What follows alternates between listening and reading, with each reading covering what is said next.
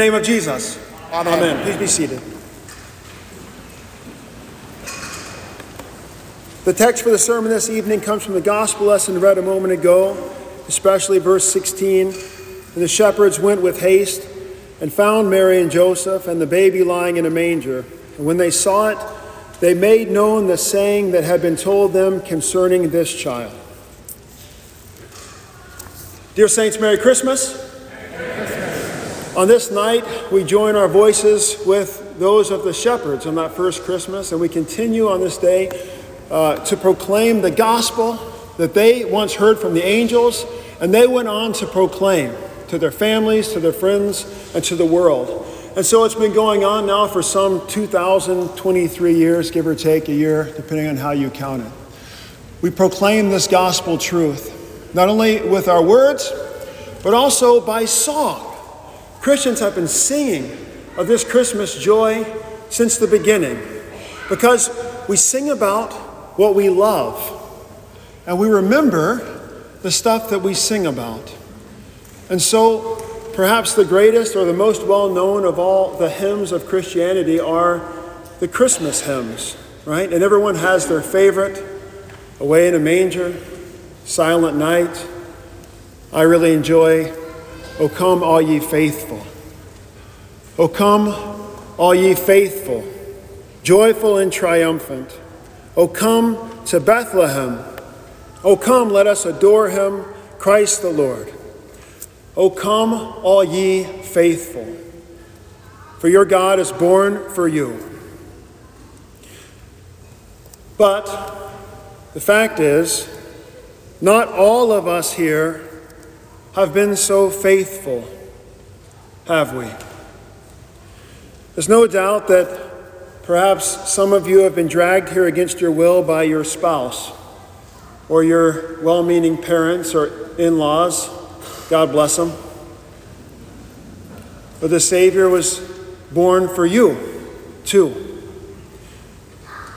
And so, also for those of you that maybe it's been a while since you've been in the Lord's house to receive His gifts, maybe a long while, that's not being very faithful to Him, is it? And yet, your Lord is born for you. And if we're honest, we all struggle with our faithfulness, don't we? If especially faithfulness means obedience to our Lord and doing the right thing by Him. It's not the greatest show of faithfulness for those of us who have failed to honor and love our parents as we should, perhaps ignoring them or angering them and especially as they age, for failing to care for them as they once cared for you in, in your days of diapers. Nor is it all that faithful for those of you who have let anger dwell in your heart against family and friends or coworkers, clinging to those grudges over those words spoken so many years ago. Yeah, you can't let it go. Some of you spouses have been unfaithful to God by your unfaithfulness to your spouse, failing to honor and love till death parts you as you vowed, not coming before each other in selfless weakness and humility, but rather insisting on your own way. As you already know, your unfaithfulness isn't limited to just your body, but what have you done with your eyes and your heart? You call that faithfulness? In your failure to help those in need or to show generosity and contentment with all that God has entrusted to you, have you been faithful?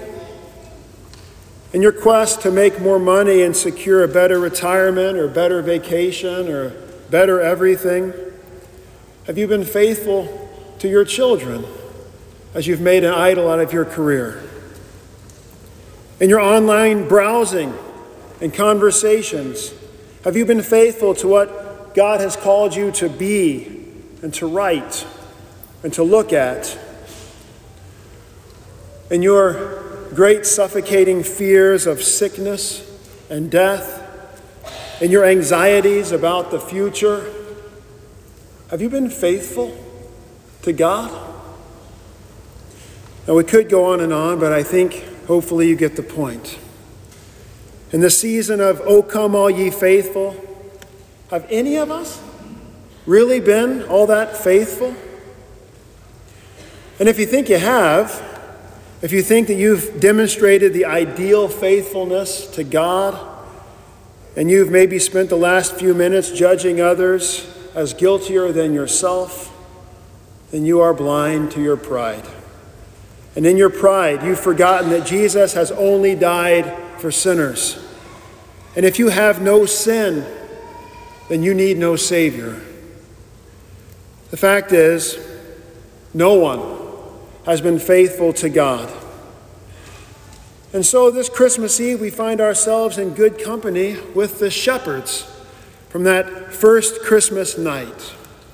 Now, the shepherds are, are kind of like side, a side story in everybody's manger scenes at home. You see pictures, maybe the shepherds are on there. As you, as you look at the commentaries and read about the history of shepherds, they were some pretty rough dudes. They weren't exactly the kind of guy that you hope your daughters would grow up and marry. They were the, maybe considered the bottom of the social, the social classes. They slept outside with the sheep. They were smelly. They perhaps had foul language. All the things we can maybe picture in a 17th century sailor, right? But not just their behavior, but also these guys, they knew their lives of shame. They knew their, their broken pasts. They didn't maybe have much to look forward to in this life or much to hope in. And they would have also had stories. Now, when you look at a manger scene, everybody knows Jesus and Mary and Joseph. But what about the shepherds? They would have had names and, and maybe parents who had just died or were dying, or even children, grandchildren who are suffering and troubled in some great way. They were mourning on that night. Maybe they themselves knew that their last day was drawing near. And those shepherds, they were working the night shift after all, so maybe they needed some extra cash. They were anxious about money. Maybe you can relate to that. But it, maybe it wasn't just money they were after. Maybe they were not going home because they were avoiding family. Maybe avoiding their spouse or children because things weren't so great at home. Or perhaps they had no one at home at all. And they were shepherding in loneliness, feeling unloved. These shepherds were in the darkness of sin and they knew it with sinful pasts, lives of shame, broken families, and not much hope. And to these shepherds, not some great famous person, but to these shepherds, the angels appeared. Luke 2 And in the same region there were shepherds out in the field, keeping watch over their flock by night. And an angel of the Lord appeared to them. And the glory of the Lord shone around them, and they were filled with fear. If, the text says they, they, filled a, they feared a great fear. They were terrified. Obviously, they were terrified. Some giant, scary, sword carrying angels appeared to them. That would have scared anyone. But these guys knew this was likely the end for them. They're about to meet their Maker. Their whole life flashes before their eyes. If anyone deserved judgment, they knew that it was them, and they were terrified. And into their fear, the angel spoke not threats of judgment and anger, but rather comfort and kindness. Luke 2, the angel said to them, Fear not, for, note, he didn't say, You really haven't been all that bad. Fear not, I've got good news. Other people are worse than you. Fear not, I've got good news. I've, I've got a way to show you how to fix yourself and clean up your life so you don't need to be scared about looking so bad anymore. None of that. He says, Behold, I bring you good news of great joy, for unto you is born a Savior and there's nothing you can do about it. It's apart from you, this gift. For you.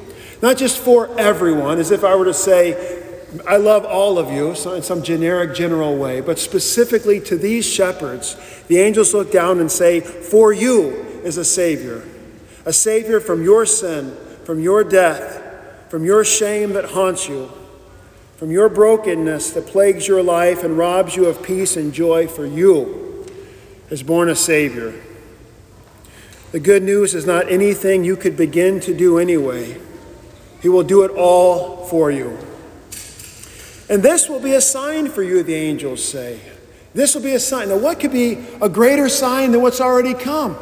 The angels have already broken in. There's a bright, the, the glory of God showing around them. So imagine the bright lights, flying angels. Then he- heaven empties itself of all of these angels, a multitude of heavenly hosts. The angels crying out, Glory to God in the highest. I, I imagine when the shepherds go home that night and they're telling their family about, you can't believe what I saw, they're going to say the most impressive thing that they saw. And what would you think that would be? It was this baby. As the angel said, This will be a sign for you. Nothing impressive to the eye. You will find a baby wrapped in swaddling cloths and lying not in a hospital bed, but in a manger a baby in a manger. For this Lord comes to us not in these outly great shows of power and strength, but he comes in the weakness of a baby, born in the manger, so he could go to the cross in great weakness and die in our place. This Lord who comes in weakness continues to come to us in the same weakness, with nothing impressive to the eye as he speaks his word of forgiveness into our ears as he puts his name upon us in holy baptism with simple water and feeds his body and blood into our mouths with his supper.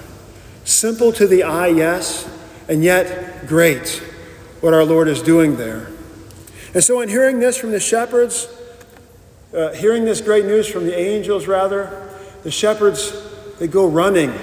They can't control themselves. This will be a sign, a baby in a manger, and they, and they scoop up, you can just imagine, they scoop up the little baby sheep that can't keep up with the crowd, and they scoop up their sin and their shame and their broken lives, and they go running because they want to see this Savior with their own eyes. They go running to Jesus, and that is what it means to be a Christian. If you remember nothing from tonight, know this that it is a faithful Christian.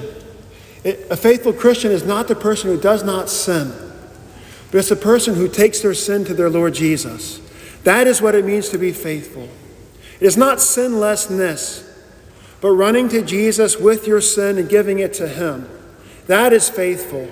Not the sinless life that needs no Savior, but the faithful Christian fights against sin for the good of others, yet often fails. And when he does, he runs to Jesus for forgiveness. That is the faithful Christian. So come, all ye faithful and unfaithful, all of us. Luke 2 The shepherds returned, glorifying and praising God for all they had heard and seen as it had been told them.